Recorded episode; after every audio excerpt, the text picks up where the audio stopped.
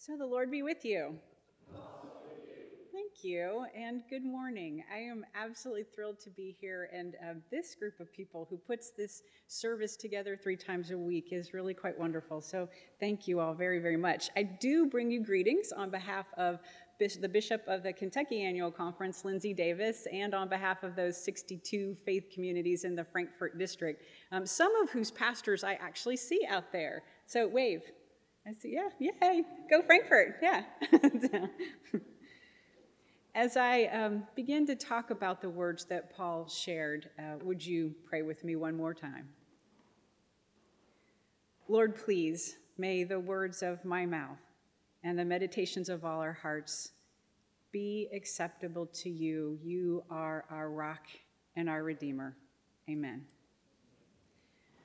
So I grew up thoroughly Methodist. I grew up rolling around on the traditional maroonish red indoor outdoor carpet underneath the pews at Shadyside, at Maryland, in a church called Centenary United Methodist Church.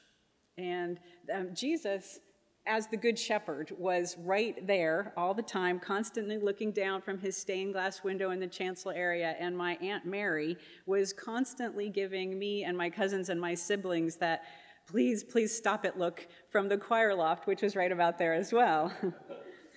it was a small congregation of which all of my family were members, and there was a lot of love. And through that particular congregation, I learned the most of my understanding about who God is and who I am as God's daughter. And I'm forever grateful for that. I also grew up with parents who, though seriously, while not perfect, wanted to give me a solid foundation on which I could grow into being a strong woman of God. And one of the things that the church and my parents told me over and over again was that I could do anything I set my mind to accomplish. You can be anything you want to be, they said when you grow up. Dream big, work hard, and you can do anything both because of my church family and because of my biological family, I grew up thinking that God had given me this world of choices, and I just needed to pick one and follow that path. Now, I love my parents and I still love Centenary United Methodist Church, but as I grew up, I realized they weren't exactly right about all that. God has given us a lot of choices, but none of us can really be anything we want to be. Could I choose to be African or Asian or with my size be a pro basketball star or a Churchill Downs jockey? Could I choose to be two places in one time or turn myself into a penguin? Could I really, really choose completely my destiny? No. In fact, when I was a child, I was absolutely in love with the horse, uh, the thoroughbred secretariat.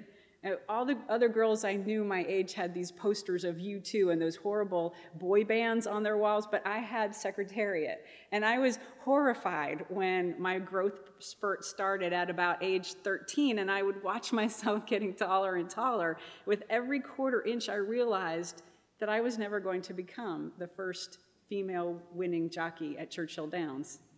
Now, I'm, I'm really not all that tall. In fact, I'm just a quarter inch over average, but average is too tall to be a jockey. The truth is that much of what we've been given in our lives, we do not choose for ourselves, despite what our baby boomer parents may have tried to instill in us for the sake of self confidence. We're born into ethnic and cultural and social and economic and often religious constraints. None of that we choose, it just happens. And yet, most of us go through a significant part of our lives believing that we drive our destiny. We may say God is in control, but the truth is that we have this American dream scenario speaking in our ears, saying that what we do and what we achieve will define who we are. And the truth is, the American church and the American family often support that theory. So we go to the best college that we can afford and we major in what we believe will take us down that correct path. And we come to Asbury Seminary in order to get the appropriate credentials to add to our growing list of accomplishments. And in the process of being all we can be, we leave the Holy Spirit out of the equation. Or we only call on the Holy Spirit when our own efforts seem to be failing us. We who have experience studying and learning in a seminary know that this can be a trap. And you know as well as I do that Saul is the quintessential biblical example of that trap. That's why we read about him this morning. By birth, Saul was given a particular set of credentials right from the start. He was a Roman citizen, which could be considered a really big deal at that time. He was the son of a Pharisee. We know he had at least one sibling. He was from the tribe of Benjamin and born in Tarsus sometime, probably within five years of Jesus' birth. He was a Hebrew, of course, and he was a city boy when most adults of that time were rural. He was a person of at least some wealth, and at an early age, he was taught both how to study scripture and how to make mohair, that material that tents are made out of. Those were things that Saul had no choice over, those were things he was born into.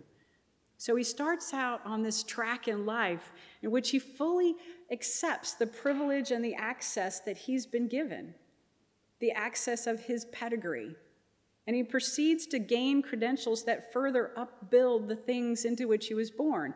Most of us do the same thing. In Saul's case, we know that he fights to maintain the superiority of the faith into which he was born.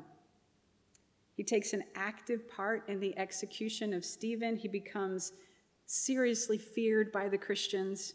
He gains a significant amount of power and he becomes a man well known as a temple insider, someone who kept the tradition and was respected by the institution for exactly that. That is, until the light flashes and he's forced to make some choices. Sometimes that's what conversion is, anyway, right? A momentary blaze in our lives when we're summoned to choose between credentials and Christ. And this is a choice that we all have to make at some point in our lives, particularly those of us gathered here this morning. Which is really going to be most important?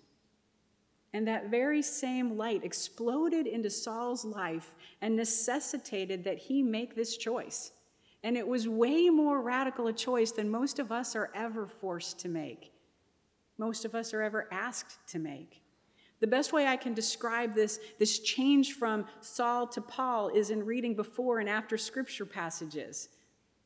They're, in fact, kind of chilling if you really listen to them. Before, we read from Acts chapter 8, verse 1.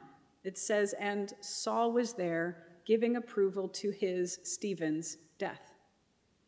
And after, we read a portion from his letter to the church at Philippi, which says, I long for all of you with the affection of Jesus Christ. What happened? What caused Paul to throw out that lengthy resume and start all over again with nothing? Seriously, he had been a rock star in his circles, quoted as saying, If anyone else has reason to be confident in the flesh, I have more circumcised on the eighth day, a member of the people of Israel, a tribe of a part of the tribe of Benjamin, a Hebrew born of Hebrews, as to the law, a Pharisee, a zeal, a persecutor of the church, as to righteousness under the law, blameless. That's what Paul said. Saul was solidly self assured in his place in the religious institution, and he clearly had the credentials to back that up. Then comes the light. All that he had built himself up to be, probably all that his mama and the temple had encouraged him to become, he chose to turn away from. What had been foundational became foolishness, and instead he chose to humble himself before that which was much greater than he could ever possibly be himself. In his own words, he writes, Whatever was to my profit, I now consider a loss for the sake of Christ. What's more, I consider everything a loss compared to the, the surpassing greatness of knowing Christ, my Lord, for whose sake I have lost all things, and now I consider them rubbish. Paul came to consider his resume, the credentials that he had worked to build up, the impressive resume to his colleagues. He considered it so much rubbish. And I remember the first time I heard the surprise from one of you when you learned what that word really means. the word Paul used in Greek is really much more charged than the traditional translation of garbage or rubbish. My little four year old nephew would call it caca or poopy or doo doo. but something a bit stronger would actually be accurate. All he had been born into, all he had all he had done to expand upon those circumstances had become, and my apologies to sensitive ears, total crap to Paul. He instead allowed humility before a great Savior to choose him. He received the grace revealed to him in Jesus Christ. And this choice called for him to humble himself before those who he had been persecuting, admit being wrong in a really big way, and start off on a completely different path with those whom had previously been his enemies. We've heard the story so many times, we forget how much it defies explanation. The story of Saul becoming Paul is as astounding as me turning into a Churchill Downs jockey or choosing to be in two places at the same time. It's unbelievable. But what I believe Paul discovered about gaining a religious resume is that it's just the wrong path to all of us, myself included, I believe the message is when we try to do enough to please God and make ourselves acceptable, we place our credentials over Christ. That's something that those of us gathered in this space are always in significant danger of doing. And if we ever forget it, those who were called to serve will remind us of it quickly. Our seminary degrees and our credentials we build up for this ourselves on this earth are caca and poopy and doo doo if they keep us from choosing to live Christ like lives of humility. It's the bottom line. Paul came to a point on his spiritual journey where he gave up his faith and his ability to produce a life good enough to validate himself. Instead, he went with what was true and right for his life. He humbled himself with his very life, and he placed it before Christ for Christ to use in his kingdom. He had the credentials, but he chose a Christ like life over them. Quite simply put, maybe we, above all others, need to be reminded of that frequently. I know that many of us have given up a lot to be here today high paying jobs some of you have given up, family approval, in some very painful cases, family itself. I, I know that. Now, here in this place, you're learning that the call is even to give up trying to design our own lives. We're being called to open our hands and bow our heads before God and to receive what is to come, whatever that is. Maybe better stated, we're being called to understand our lives and our ministry will be best established and most holy by choosing Christ like humility over social power or power for itself. It's not easy stuff. It takes daily remembering. My grandfather, who is Baptist priest, preacher, used to joke that he had won a medal for his humility but it was taken away when he began to wear it. well, I'll be honest with you. I think many of us in the church today are wearing our medals. I'm growing appalled at the number of us who will only serve part time churches if they're within an hour's drive away, or they pay at least $35,000, or they have at least a three bedroom parsonage. We scarcely want to be inconvenienced much less actively live up to our personal goals and credentials. I'm growing appalled at the number of us who are convinced that we understand what the scripture means for this whole generation and we're willing to fight other Christians in order to prove our points. We see being right as more important than being humbled before Christ, and that makes my heart hurt for the Church of Jesus Christ. So, I would invite us to Holy Communion today with a joyful obedience that is centered in Christ like humility. May we lay our personal spiritual resumes aside and reach out in humble faith for Jesus the Christ and relationship with Him. None of us, definitely including myself, know to what God is going to call us tomorrow. We don't know when God's light is going to stop us in our tracks, so there's no way we can have it all figured out, either for ourselves or for Christ's church.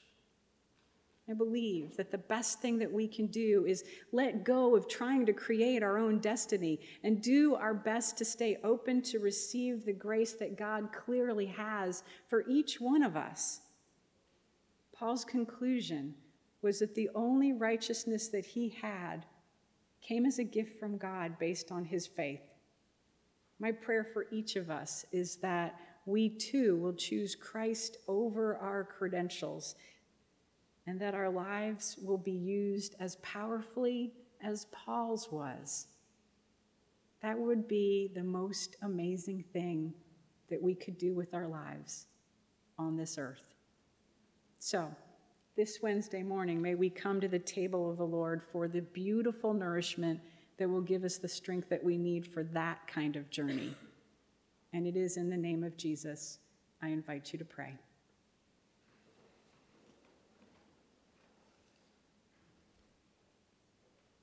We do remember our own upbringings, whether they were in the church or not, and we know that you have been with us right from the beginning, God. And we do remember the story of Saul turning into Paul and how amazing it is. God, may that story guide our path today. And may all that we want be to serve you, however that turns out.